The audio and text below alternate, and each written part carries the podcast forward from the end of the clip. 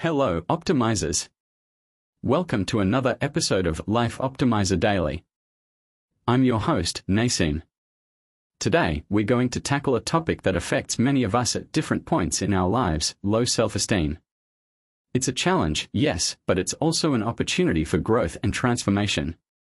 Low self esteem can feel like a heavy shadow, holding us back from reaching our full potential and causing us to view ourselves in an overly negative light.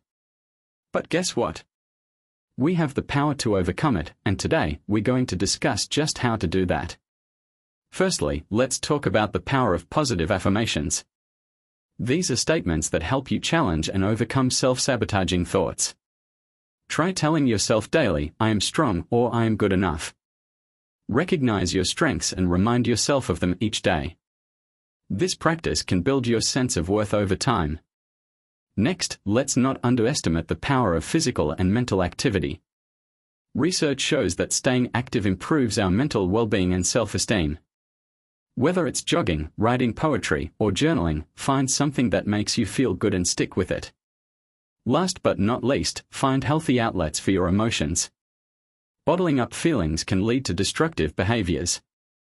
Find something you're passionate about, be it reading complex books, meditating, or practicing yoga. These activities not only provide an outlet for your emotions but also stimulate your mind and relax your body. Remember, understanding how low self esteem works is the first step towards managing it. Regularly practicing positive affirmations, engaging in physical and mental activities, and finding healthy emotional outlets are strategies that can help us lead healthier, happier lives.